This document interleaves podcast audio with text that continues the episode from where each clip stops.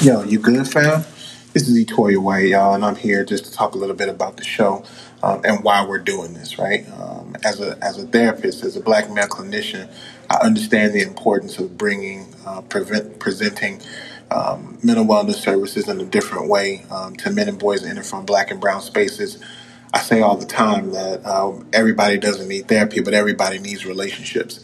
So the goal uh, in this space is to create uh, a safe relationship space so that we can uh, meet each other, greet each other, and treat each other differently, um, so that we can um, we can all heal together, man. Um, you know, there's a lot going on, um, and you may be in a place where you don't have a black male therapist or black male service providers in your town or in your kid's school district. Um, so the goal of what we're doing here is to bring uh, mental wellness to you, right where you stand, right where you sleep, uh, right where you eat, right, right where you fellowship.